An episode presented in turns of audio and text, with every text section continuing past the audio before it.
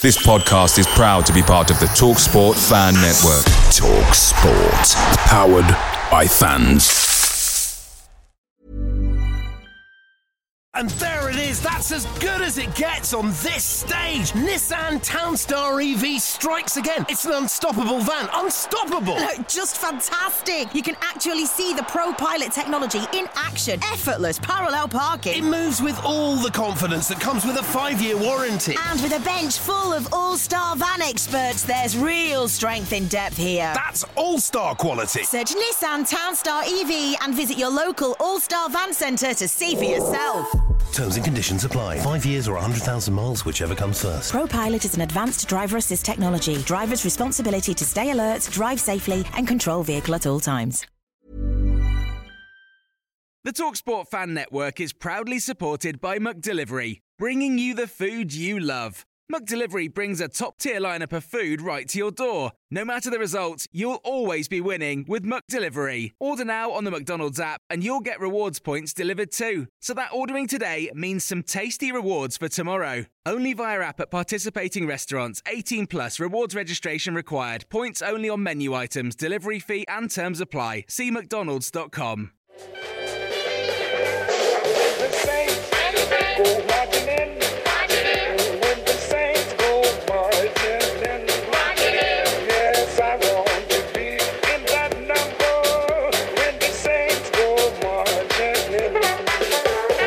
Football is back after the international break, and so are we. Hello and welcome to the latest episode of the Total Saints podcast. My name is Martin Stark, and each week I'm joined by our panel to reflect on all things Southampton Football Club. Coming up this week, reaction to the West Ham game, a look ahead to the small matter of Manchester City away next week. Plus, we launched the Total Saints Icons store. Listen out for an exclusive competition and your chance to win money to spend in the new online shop. Once again, a big welcome to our resident Saints panel, owner of Saints Web, Steve Grant. How was Wembley last weekend, Steve? It was, I mean, it was about as about as good as you could expect for what was essentially our second team against a team who were never really going to get out of their own half for the mo- for the majority. It was all right. Uh, weather was good. It was it was it was a good day. I thought. And and no COVID this time. Uh, no, I mean I'd have I'd have been particularly lucky to have uh, to have got it twice in the space of two months. uh, also joining us is writer of the blog League One Minus Ten, Glenn Delacour. How's your week been, Glenn? It's been all right. What have I done? I've done some football stuff. I've I refereed a game last week and got roundly abused for ninety minutes. Good body opposition. Um, and uh, and today I didn't have to referee, so I went back to my normal role of standing on the side shouting at the referee. So um, yes, yeah, so I'm a massive hypocrite there.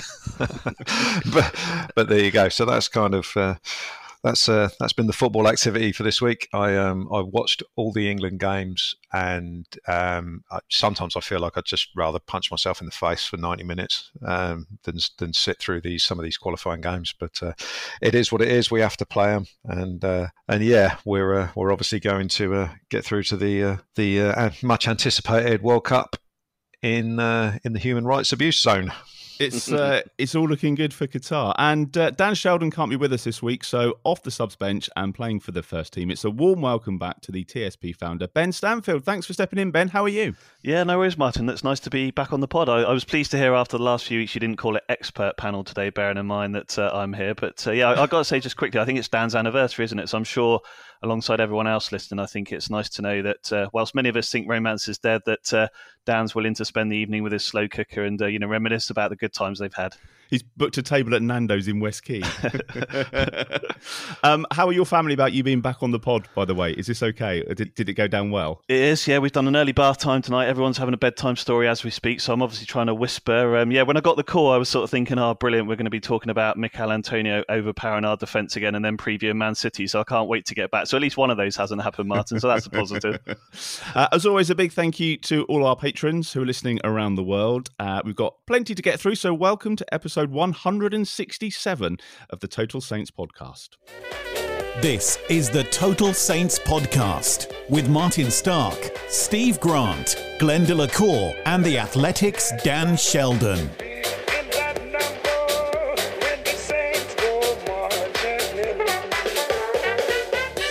So let's start with the weekend's game, shall we? A point at home to a good West Ham side isn't a bad result, but the big question is should it have been more? Ben, I think you described parts of the game yesterday as turgid. On reflection, is that fair? Are you happy with the result?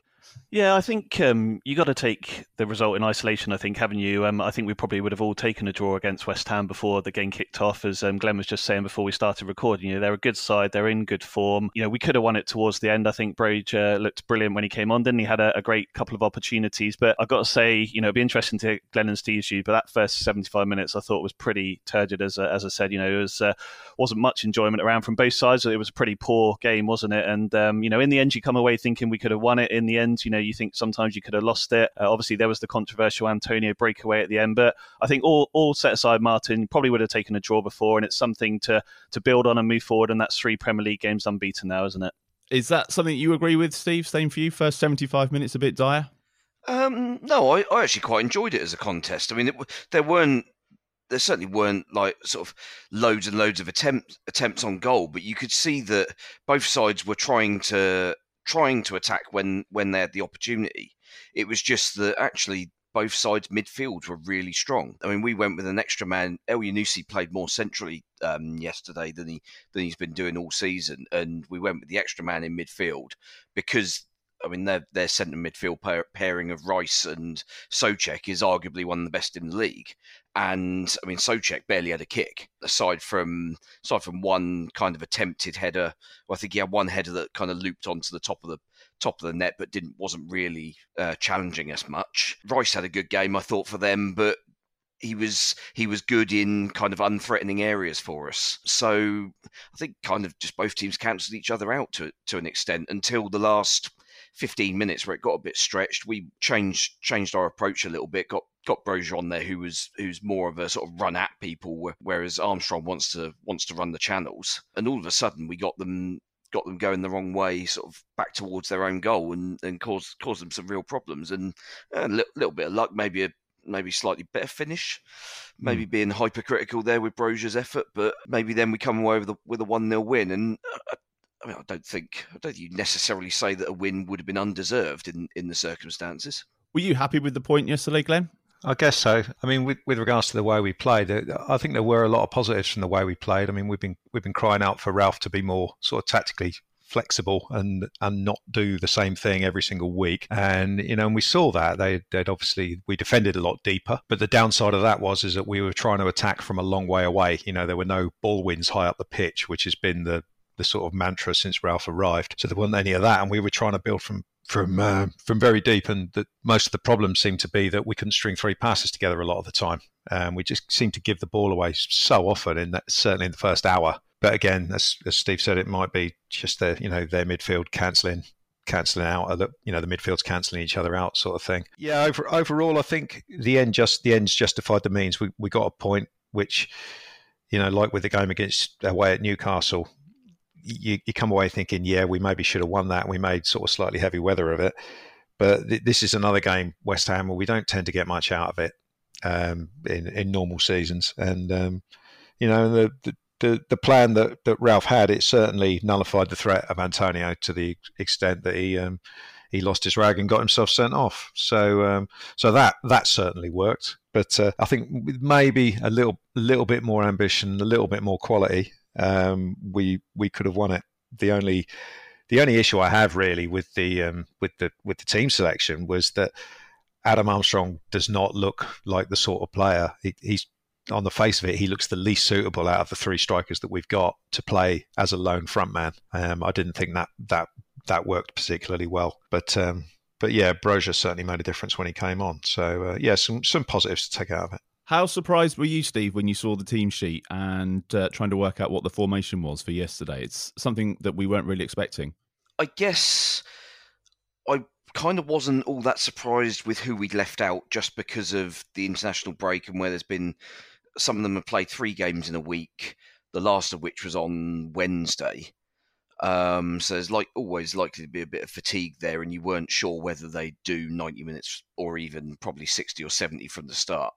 So I think most of the most of the selections kind of made sense, and I, th- I think I kind of expected Redmond to basically play play as a second striker, but actually no, he him and him and El Elyounoussi played quite central behind um, Armstrong. But the problem with that was that, I mean, as Glenn Glenn said, I think Armstrong complete, completely agree that Armstrong is the least suited of, um, of the three for playing as a lone frontman. And yeah, I mean, he, he didn't didn't get an awful lot of the ball. Um, we didn't really get into areas where his movement would prove useful. So that was that was probably the only the only kind of disappointment, I suppose, from from the game. I thought the other selections were were kind of what, what you would expect. I think um, Perraud actually had a had a good game at, at left back. I thought. Yeah, he did. Uh, coming back in, um, it's going to be interesting to see how that dynamic works in terms of whether are we going to basically just rotate between the three fullbacks at various times and not really worried and basically do it based on combination of, of form and fitness or whether or whether there's going to be specific plans for specific opponents because it was it was noticeable that Antonio spent a lot of the game out wide because he was clearly getting no change from Salisu and even Stephens was was roughing him up at times which which was bizarre to say the least. And so Antonio ended up out wide all the time, and they were getting into good positions out wide, and then having nobody to put the ball in the box to. So from that from that perspective, defensively, it worked. Everything kind of worked really well. Slightly concerned by slightly ropey performance from Romeo, and kind of kind of another kind of almost non-existent performance from Ward Prowse. He was wasn't really involved in the game at all, apart from um, the handful of corners that we got. That's a slight concern, given that we've just given him a new contract on hundred grand a week. Well, it was a slightly different role yesterday, wasn't it? And we've talked about Ralph adapting and, and changing his formation. It took us a while, I think, to work out. We were probably playing, what, 4 1 4 1 yesterday with James Ward Prowse stepping a bit um, further forward. Do you think it'll make a return, Ben? Do you think um, this is a new a new Ralph that we're seeing who's not afraid of, of changing things and mixing things up? Yeah, well, I think we've spoken a lot on the pod, haven't we, um, you guys, this season and recently? Uh, uh, I think you mentioned it in the first one, Martin, about really struggling to understand what Saints' identity is. You know how you would explain them to a team at the moment, and I think maybe that's uh, can be taken as a bit of a positive as well. And that you know we've been stuck with this four two two two, and it seemed like that was literally all we were going to do. And actually, through you know, I think a bit of criticism through constructive questions from journalists and things like that. I think Ralph has started to understand that maybe he does need to be a little bit more adaptable with the players that he's got. I think, as Steve sort of said there, you know, he's obviously tried to to go with a, a team lineup that he's essentially been working with for two weeks during the international break. You know, bar maybe Djenepo and Livramento, most of those players have been sort of in and around the squad with him. So yeah, I, I you know, I suppose as, as different games come up and Glenn used a word earlier that I, I can't agree with more, which is ambition. You know, I think uh, I think that's four wins in 25 games now in the Premier League, and games like West Ham, you know, maybe a bit slightly different to when Wolves come along in a couple of weeks. You want to see a bit more attacking ambition, and maybe he'll need to adapt his formation for that. But look, you can't argue it worked yet. Yesterday, I, I thought the back five were brilliant to a man. You know, Salisu and uh, Stephens particularly keeping Antonio quiet. That's our first clean sheet, I think, since we played West Ham December last year. So I think you've got to sort of add those little blocks up and say, look, it was a positive step in the direction. And from a, a tactical point of view, you know, Ralph will argue that he's he's come away with a, a positive result and done the right thing. So it meant that Kyle Walker Peters and Che Adams um, dropped out the starting lineup. Is that fair, do you think, Glenn, or did they find themselves unlucky? Um, I think Kyle Walker Peters is ridiculously unlucky not to be playing, um, and I, I, do find it a bit of a worry. I mean, I heard a story not so long ago that Everton was sniffing around him on the last day of the um, of the transfer window, and if I was him, I'd be really fed up. And it's just a case. It's just a case of how patient he is. Um, he is likely to be. Obviously, you can't really do anything until um, January if you've uh, if you're really fed up. But uh, yeah, it's an interesting one because he he has basically been left out, having done absolutely nothing wrong whatsoever. Um, I mean, you could argue that we've we've signed a better player in his position. You could argue that. Mm. I don't necessarily think it's true right now, but uh, but yeah, I mean, I think I know Dan's been beating this drum, and and I have as well. I think yesterday, if you'd have had Walker Peters at right back and Livramento on the right wing, then that looks to me like a better lineup, but uh, Ralph doesn't seem to want to try that one as yet. But yeah, I mean, Che Adams, he he he does seem to be a player that falls out of favour with Ralph relatively quickly. It seems like every international break, he uh, even if he only plays ten minutes for Scotland, he uh, he seems to get left out the game after. But uh, I I guess there's reasons for it. I think you know just to add to Ben's point, Ralph is being more flexible this season. He's got the squad to do that. Last year, almost we had 11 undroppables because we didn't have anyone to put in. So this year, I think there will there will be more horses for courses um, selections, and uh, we're gonna we're gonna have more to talk about, and uh, and maybe I should learn from that and and and not tweet as soon as I see the team line up and get angry about it because the, you know there's there's there, there seems to be. I mean, I was like Steve. I, I just thought, oh, Redmond's playing up front. What's all that about? When we got two strikers on the bench, but of course that that turned out not to be the case. So um, I just yeah. assumed he dropped him, Glenn, because he played the role in obviously Scotland beating Austria during the week, and he wanted to teach him a lesson. But, uh... yeah, I don't. I don't think Ralph cares too much about uh, about the Austrian national team, to be honest. So, so last season we were talking about the fact that we didn't have a decent bench. There weren't the people to bring on. This season, we know that the club were very keen to get two decent players for each position. So we now have that. That means the likes of Kyle Walker Peters and Jan Bednarek will find themselves unlucky to be out of the side. So does that mean we're going to have to learn to live with that speculation, Steve? And is that a good thing because it just means that we've got depth in the squad? Yeah, I've no problem with that. I'd rather we're in this situation than the situation a year ago where we knew that as soon as we were getting one or two injuries that we were basically screwed.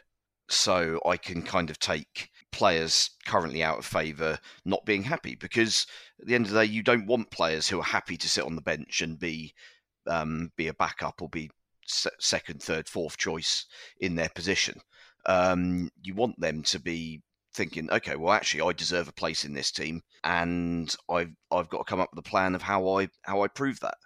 Um, so I think, yeah, I mean, I, I other than our own personal opinions on who should be those players, I kind of think there's it's it's kind of a win-win situation for the club, really. I think most of the selections have been justified as well. I mean, Redmond came in, and Redmond takes a lot of stick, a lot of it from me. but he he kind of he kind of you couldn't argue that he didn't deserve to start after what he did he was in the, the Newcastle. He was game. the difference at Newcastle, wasn't he, in that last twenty minutes? And and so he gets he gets a game this week. Okay, that's fine. I, I don't have a problem with that. But I will have a.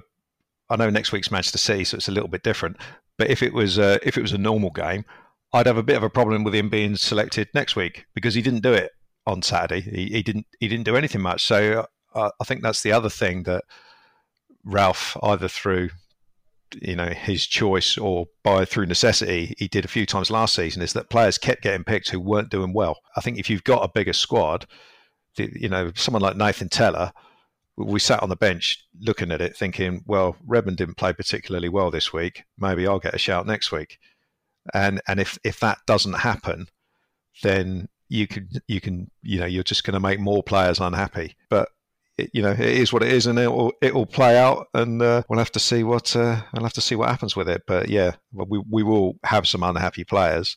But the the, you know, the other side of competition for places is, of course, it, it it makes you perform. Jack Stephens has strung together three or four good games now. He knows that if he doesn't do that, we've got two centre halves sat on the bench who are more than capable of coming in. So, yeah, more more power to Jack Stephens, and hopefully he keeps going the way he is.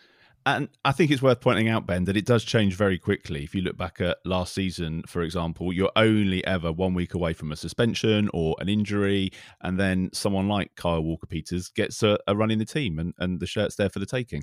Yeah, exactly. And I think Dan wrote a piece this week, didn't he, about Ralph trying to keep his squad happy. You know, that's what he needs to do in training is keep close to them, keep them motivated, keep them hungry.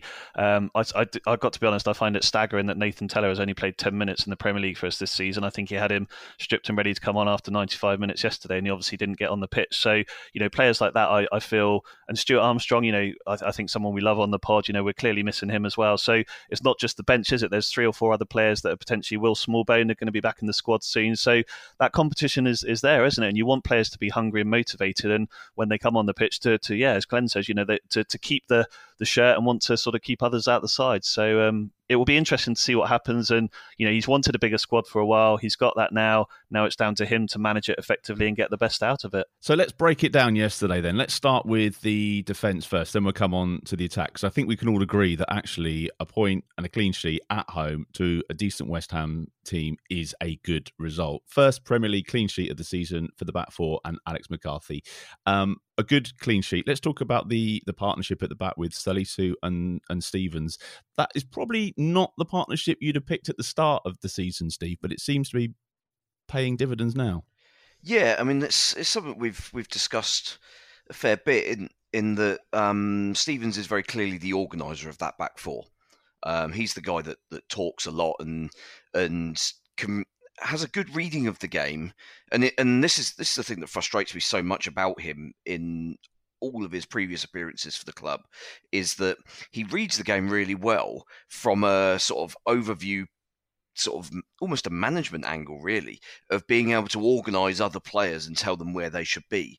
And his problem has always been actually practicing what he preaches and being able to get himself in the right positions and do the right thing um, each time. But actually, the last two or three games, he's he's been much improved on that front. And as we as we've already mentioned, competition for places um, seems to be having the having the desired effect because it's it's forced him to up his game and yeah, and and fair play to him for doing so. Um, I think Salisu, I think, was probably the one that we that we perhaps all thought towards the back end of last season. Right, this this guy is now getting himself up to speed with the level of the Premier League and all its sort of vague idiosyncrasies that single it out from like La Liga where he's been before and, and things like that.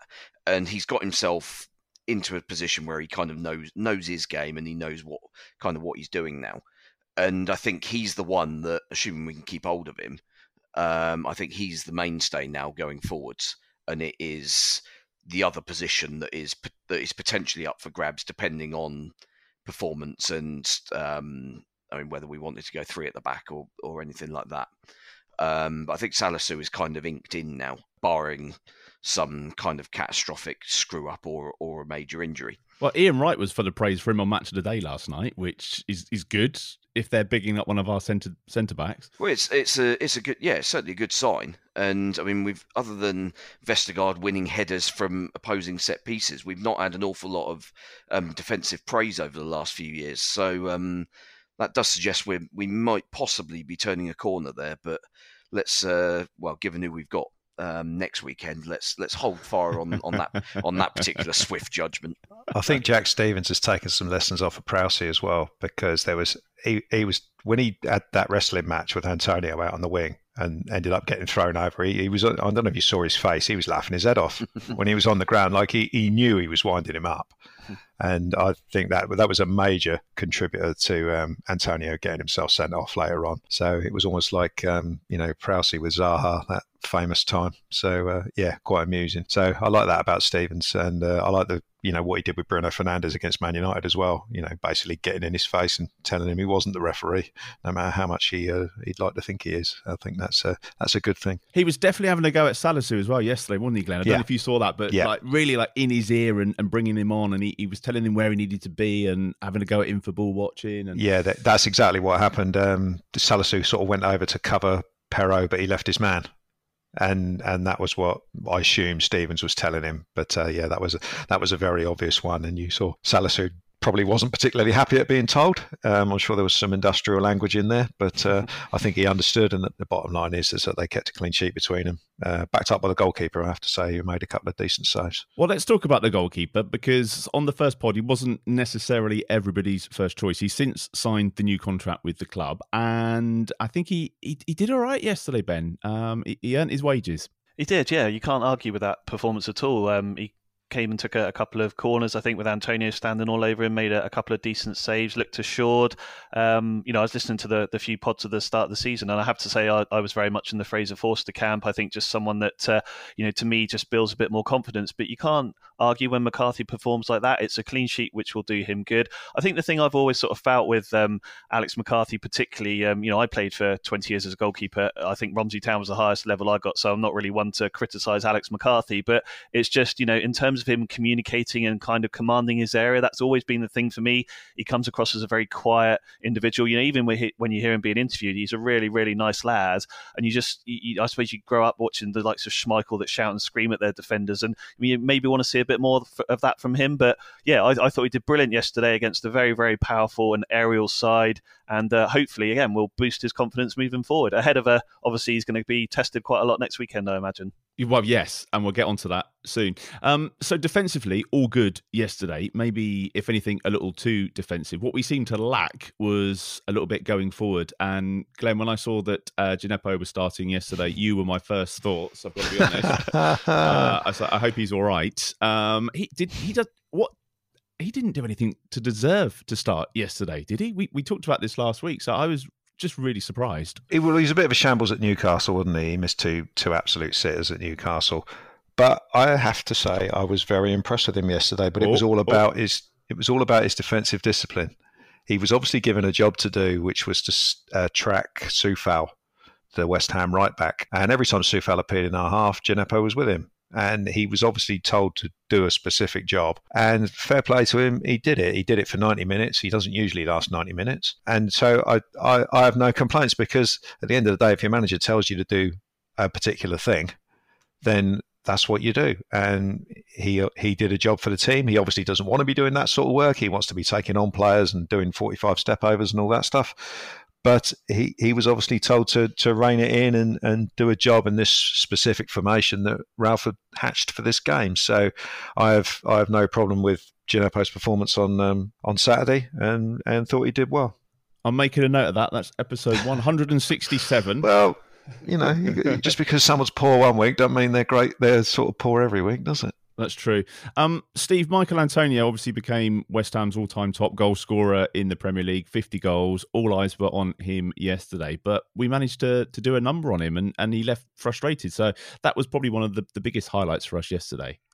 Uh, a very pleasant surprise. Mm. Um, yeah, I mean, I I fully expected him to score at least once, um, and to just completely bully us because he started the season really well. Got the Premier League Player of the Month, I think, for for August, and deservedly so. I would I would I would say, but yeah, we kept him very quiet.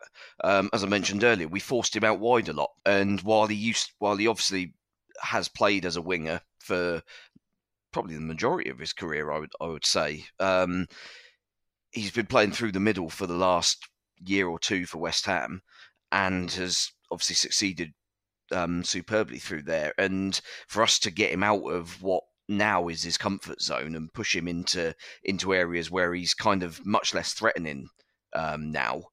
Um, testament to how, how well we defended against him and, and the way the way that we set up, the way that we certainly when when we when we didn't have the ball, we were very um, very narrow. Um, so we were quite happy for them to get players wide. So Antonio went wide. You had Coufal as the right back, getting forward on that side as well, and uh, Cresswell the left back, and uh, Benrahma was was pulling himself out out wide to the left a lot. But none of them really managed to get any anything meaningful into the box. And when they did, it was kind of aimless because they didn't really have anybody busting a gut to, to get in there to get on the end of it because the people that had gone wide were the ones you'd expect to be there. Um, Souček was kind of hanging around on the edge of the area a lot of the time. He wasn't really getting getting into the middle, and I, I wonder whether I don't know whether that was by design from their perspective, but it seems I mean it seems unlikely given given West Ham's record against us and given I mean Moyes' own record against us is is very good, and it's always been a case of right you've got one fast guy um, and a big man, and you play you play them kind of one off each other, and you just attack Saints with pace and power, and they didn't really do it yesterday, and that's that's kind. I guess that's I think predominantly credit to us. I think. I think it's usually West Ham and usually David Moyes. He he goes for the two up front approach against us, Mm. doesn't he? Two right up top. Because I remember when they had Haller, they played Haller and Antonio up front against us, and we we just crapped ourselves basically and just let them do exactly what they wanted to do. Um, and I was a bit surprised that Moyes didn't didn't do that. I don't know if they've got another striker on the bench this season or not. But the, the, the thing I took from from that game was that I was surprised at how poor West Ham actually were. And usually we just, as I said, we just let them run riot. But it was really interesting we, because we were getting tight to Antonio all the time. He he had a trampoline of a first touch, didn't he? Everything was awful. He's bouncing off him, and, and Souček was the same in midfield. He's another one that doesn't have a great first touch. And if if football's an easy game to play, uh, if you've got loads of time, this is what I always say to the under 18s that I coach. I could still play it now if no one closed me down. But if someone, you know, if there's someone in your face the whole time, the game suddenly becomes a lot diff- a lot more difficult, and it's only the very best players that can really deal with that. And and we made, you know, a, a very good player in Antonio look quite ordinary yesterday. Which was good to see. Um, a word for Armando Broja. I think he sent out a message that he's perhaps ready to start. What did you make of his performance yesterday, Ben? Yeah, it was exciting when he came on. I mean, he definitely changed the game, didn't he? We we didn't really offer much until then. He did a lot of the, the sort of work himself almost as well. You know, the, the chances he created when he ran past Ogbonna, and then obviously that chance that hit the post and the header at the end as well. So he, he offers us something different, doesn't he, um, in terms of height as well. And Glenn's talked a lot on the pod over the last few years, and uh, it's something that always has bugged me. You know, we never really replaced Ricky and Graziano and that sort of option that we had. Um, Shane Long was obviously someone that we played as a bit of a target man, but he kind of offers that uh, as well. You know, in, in, terms of you know someone that you could lump it up to, Glenn, is what I mean. And uh, Shane Long, not um, even in the same sentence. And, and in terms of in terms of Broja, you know, I think um, obviously he's someone that um, you know will potentially give Ralph a different option coming off the bench. But there, there looks to be a fair bit to his game. You know, he's obviously played in Holland last year in Eredivisie and, and done quite well. And I think for me, you know, he, he looks like someone again who's hungry to kind of prove himself in the the Premier League, Martin. So yeah, looks an exciting option. Obviously had a good debut down at Newport. Um, you know, he's been doing well for the Albanian national team during the last couple of weeks. So again, someone that hopefully is growing into a role with Saints. It felt to me, Glenn, that he lifted the atmosphere in the stadium a bit when he came on, and he had that first chance, and all of a sudden we're thinking we could nick this. This is there for the taking. Well, he, he's a goal threat. I mean, Adam Armstrong is a goal threat normally, but he wasn't a goal threat at all yesterday. I don't even remember him having a shot because um, he was doing all his work, sort of like trying to retrieve the ball and whatnot. But Broja came on straight away, and the first thing he did was burst past a Bonner on the wing and put that ball over that I think Elyounoussi got tackled as the ball came over. Um, so he did something. He was just incredibly positive, and I kind of look at him in the same way that I look at Livramento. The, the, the kid's definitely got something that we, we you know we we don't have anywhere else. And I'm already looking at him thinking he's only going to be here for a season. At best, we might get him on loan again next season. We've got to use him. He he does look to have something. You can see why Chelsea have decided they can do without him this season. You know, with the, with the um, hundred million they've just um, put on Lukaku. But he is going to be some player, this boy. Um, and having watched that yesterday, I kind of figure that we need to uh, we need to use him as much as possible. And we've still got Stuart Armstrong to come back in. So does he add that fluidity that perhaps we're missing in the midfield a bit there, Steve? Uh, yeah, I think he's. I mean, he's probably the best at, at doing that linking role. I do worry that we kind of look look like we don't necessarily have someone else who can do that when Armstrong has one of his many um, fitness issues. But yeah, I mean, he's when when he's available, we've I mean, we've remarked on this over over the last couple of years. We just look so much so much um, sort of much better cohesive unit um, from an attacking sense when when Stuart Armstrong is available. So hopefully this calf issue is isn't too long term. I mean, if he's if he could be if he could be fit for the uh, for the Sheffield United game, that might be useful. Uh, useful run out for him to give him give him seventy minutes in that game to start, and then if if he comes through that, then he gives us an option for for the league games. But yeah, I mean, I think that's that's probably the the one thing we're missing is that that little bit of linkage because um, otherwise we leave we leave our attacking players a little bit isolated and kind of left to fend left to fend for themselves to an extent. Which I mean, Broja almost came up with the goods yesterday. I mean, as as Glenn says, he, he looks he looks a talent and um, kind of one as as you say, make the most of him while we've got him. Good to see Lyanco on the bench as well. I don't know if you guys saw the picture of his shin pads yesterday that he was sharing on social media. A picture of his family on one, and then the gorilla, um, which seems to be his uh, his persona on the other one. absolutely mental. He's going to be good value when we get to see him. I think um, we can't argue with that. He's going to break somebody. he is going to absolutely steam through somebody, isn't he? I, I'd have kept the gorilla thing quiet until I'd had a couple of decent games from a new club, to be honest, because otherwise people are going to be putting a different animal in there if he's rubbish. Didn't Wesley Hoedt try to call himself a lion or something? Couple of years ago, and uh, yeah, that didn't really work out, did it? So uh, no, I I find it I find Lyanco's social media quite quite good value, and and and he's he's he is going to be entertaining. But as Steve says, he's I think he's absolutely mental already. But it's good to have those characters in the dressing room, Absolutely. right? We need those kind of people. So on to Manchester City then. Played four, won three, lost one. They've scored five goals in two games. What have you made of Man City and their start to the season, Ben? Yeah, it's um, typical City, really, isn't it? I mean, obviously they lost that first game at um, Tottenham, and they never seem to do well at uh, Tottenham. But yeah, since then they've won both their home games five 0 which is obviously a daunting prospect for us. Um, I think we we all know what City are like. They've got great strength in um, depth. They've got players like uh, you know as Bernard. Uh, Bernardo Silva, sorry, showed at Leicester, but that can come in and uh, you know will again competition for places there is really really high. So they'll probably go close to the title again this year. I think Liverpool, Manchester United, obviously will be up there as well. But they're eh, again, it's not somewhere that we've done overly well over the years. We've had decent performances there, but we always sort of seem to come away with nothing. So I, I suppose from a Saints point of view, it's almost particularly from a defensive um, side of things to go out there and, and kind of try and set up and perform like we did against West Ham. They're obviously going to create lots and lots of chances, but I think if we can try and frustrate and try and sort of show that solidarity, then we've got a chance. But yeah, it's going to be a tough day at the office, and I think if you get anything there, you know, you, you, you're probably hoping that Saints play fantastically and City have an off day. How do we get something from that game, Steve? Um, hope for Can, the best. can we get anything from that game? Um, call it call it off for COVID reasons. um, I mean, we can.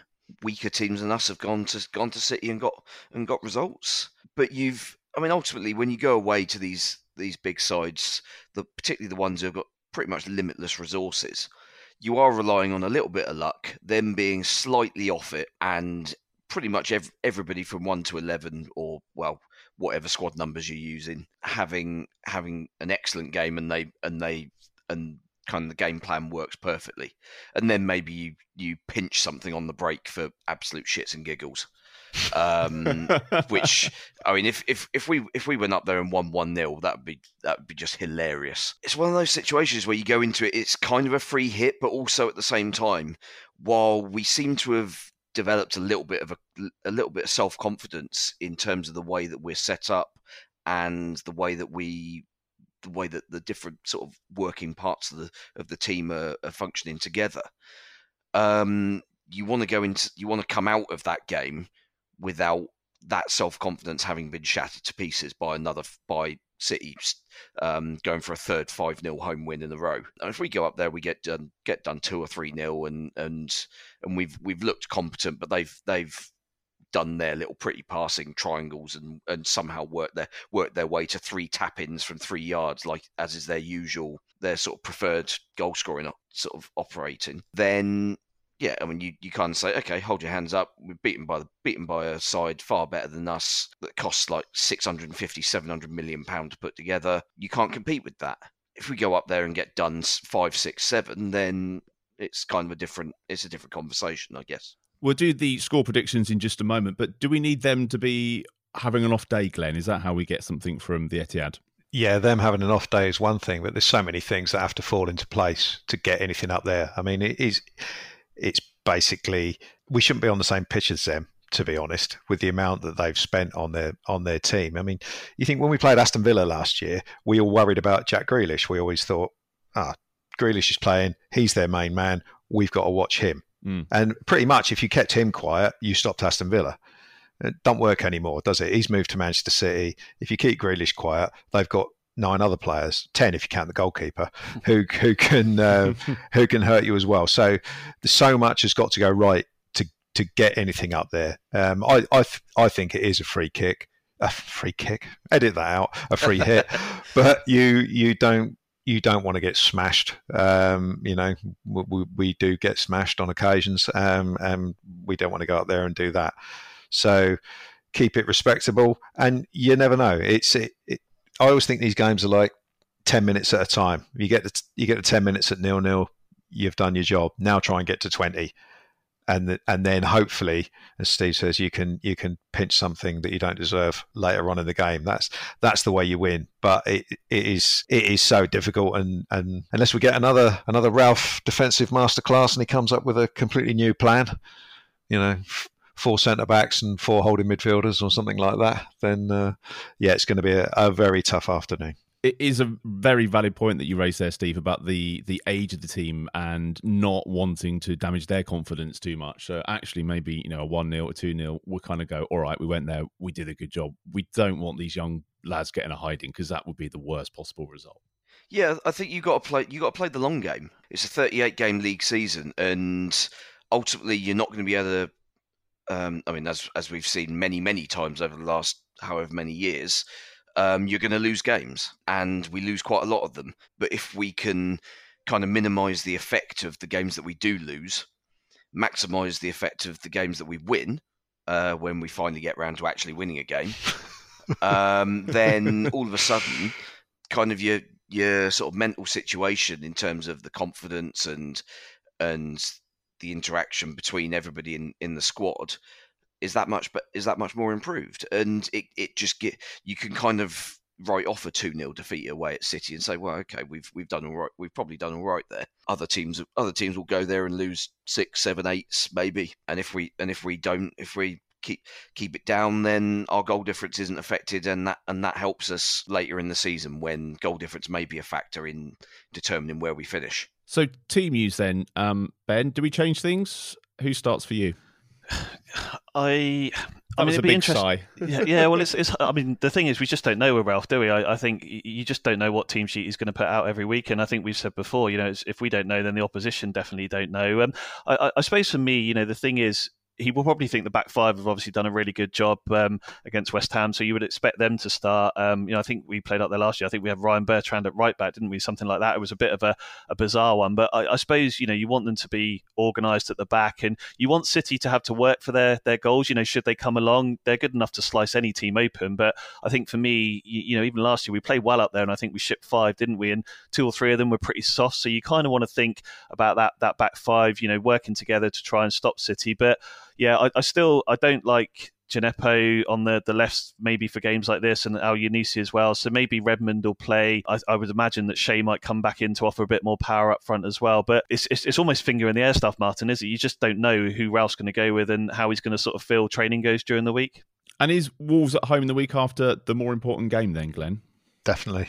Yeah, I mean, you know, I'm sure Ralph Ralph will say that they're all important. I think he did say something to Adam Blackmore to um, to that effect, that he just sees it as an opportunity. Every game is an opportunity, and that's you kind of have to say that as a manager. But yeah, I mean, I, I definitely think the Wolves home game is uh, is is a more important one. But um, I mean, I think against City, you need to.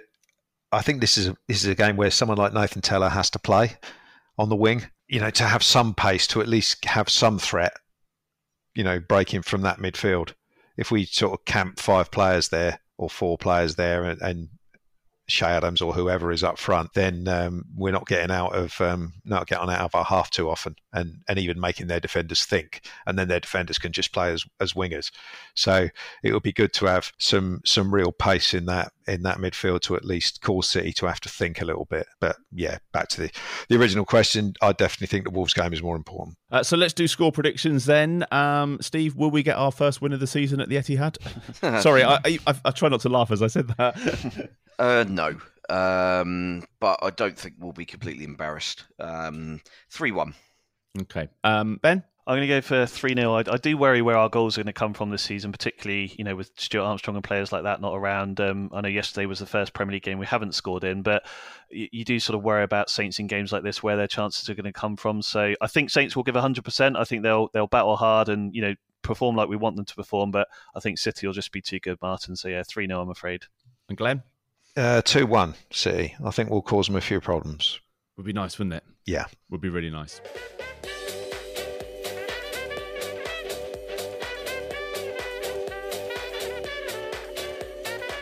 Hi, I'm Ricky Lambert, and you are listening to Total Saints Podcast.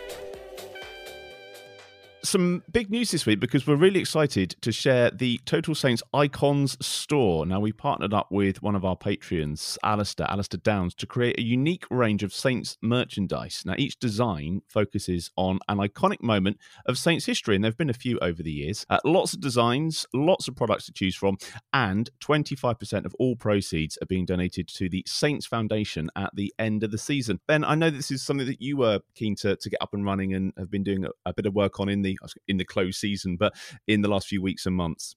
Yeah, exactly. Al um, shared uh, a couple of images uh, with myself last year that we used for um, the pod that Glenn and I did with Lawrie McMenemy, and then also when I spoke to Ricky Lambert. And uh, I, I, suppose I was keen to sort of showcase his, his work a little bit more because uh, he's a very talented uh, graphic designer that lives over in New York, um, born and raised in Southampton. And uh, we kind of had a chat with him, myself, and Alex during the summer and said, look, maybe we could set up a bit of a store and try and promote um, some of his artwork. Um, so I know he's, he's got some great images on there, and um, we'll be sharing the links obviously through various media channels this week, Martin. But just a, a good opportunity, hopefully, for Saints fans to maybe buy a, you know, whether it's a, a sweatshirt or a, a, mobile phone case or something like that. And uh, as you rightly said there, we're keen not to just sort of drive it for profit. Al's not either. Um, we'd love to um, you know, give some of the money to the Saints Foundation so Greg and the team there can use it for, for good causes as well. So, yeah, hopefully a good opportunity for Al to um, share some of his fantastic um, work and for us as Saints fans to be able to. I've already got a mug somewhere that I bought as a sample before we put it live, and uh, I'm enjoying having my uh, morning coffee out of that every uh, day. So, yeah, fingers crossed it'll uh, go down well, and I'm sure Saints fans and patrons will support it. Well, we're also running a competition across our social media pages. So you can win a £30 voucher to spend in the new store. All you've got to do is like and share the post and be sure to follow at Total Saints Pod uh, on the Twitter and on Facebook. So actually, you've got two chances to enter because you can do it once on Twitter and then you can do it on Facebook. Uh, the competition is going to run for one week and we will announce the winner on the 20th of September. Um, some patrons shouts. Um, welcome to new £20 Matt Le Tissier patron Dave Ernsberger, who upgraded his membership this week. So uh, Dave joins uh, Colt Baker, Ed Busy, and Phil Cook in the Matt Le Tissier tier. Nick Reed is our Francis Benali tier member at the moment. And welcome to JP Hammond Cole, who joined the Bobby Stokes tier as well this week. Um, I must say, there's international football at St Mary's on Friday as well. Is that one you'll be at, Steve? Uh, no, I'm not going to come down for that because I've got an early start uh, Saturday morning, unfortunately. But I'll be uh, I'll watch it on TV. This is the women's um, World Cup qualifier against North Macedonia. Um, at Southampton, I think the men's team played Macedonia at St Mary's, didn't they? A couple of yeah, years ago. Correct. We did, yes. When uh, when I think Beckham and Gerrard scored, um, th- and the Macedonian fella who ended up at West Brom scored direct from a corner. Wayne, Br- Wayne, Bridge played in that game, didn't he? He was still, uh, yes, he would have done. Yep, still a Saints player then. Yeah, that was that was very much a um, home uh, home crowd pick, wasn't it? Yeah. Am I right in saying it was two all as yes. well? Two yeah. All. Right. Okay. Yeah. Well, I don't think we've beaten Macedonia at home. We played them three times. Drawn drawn with them every time. They're they're an absolute pain in the ass. I can imagine the Lionesses will have a much better result on Friday night anyway. So uh, that's so. look out Well, for St. Phil Neville's not the manager anymore. That'll help. Yeah, yeah, that bo- that bodes well. Yeah. Look out for St Mary's on the telly at the weekend. That's about it for episode 167. My thanks as always to Steve and to Glenn. Thanks for jumping on, Ben, this week. Much appreciated. No worries. Yeah, look forward to catching up with you guys again soon. Keep up the good work. Don't forget you can find out more about becoming a TSP patron. Just check out the website where you can become a Bobby Stokes tier member for just £5 a month. We're now on YouTube as well. You can find all the recent episodes of the Total Saints podcast on our channel there. Um, plus, we'll have some exclusive live streams and clips coming up throughout the season. Uh, give us a follow um, wherever you get your podcast from. If you're listening on Apple Podcasts, we'd love a rating and a review as well. And obviously, on all the socials, we are at Total Saints Pod, and you can always get in touch. Uh, drop us an email via the website. Thank you for listening, and have a great week.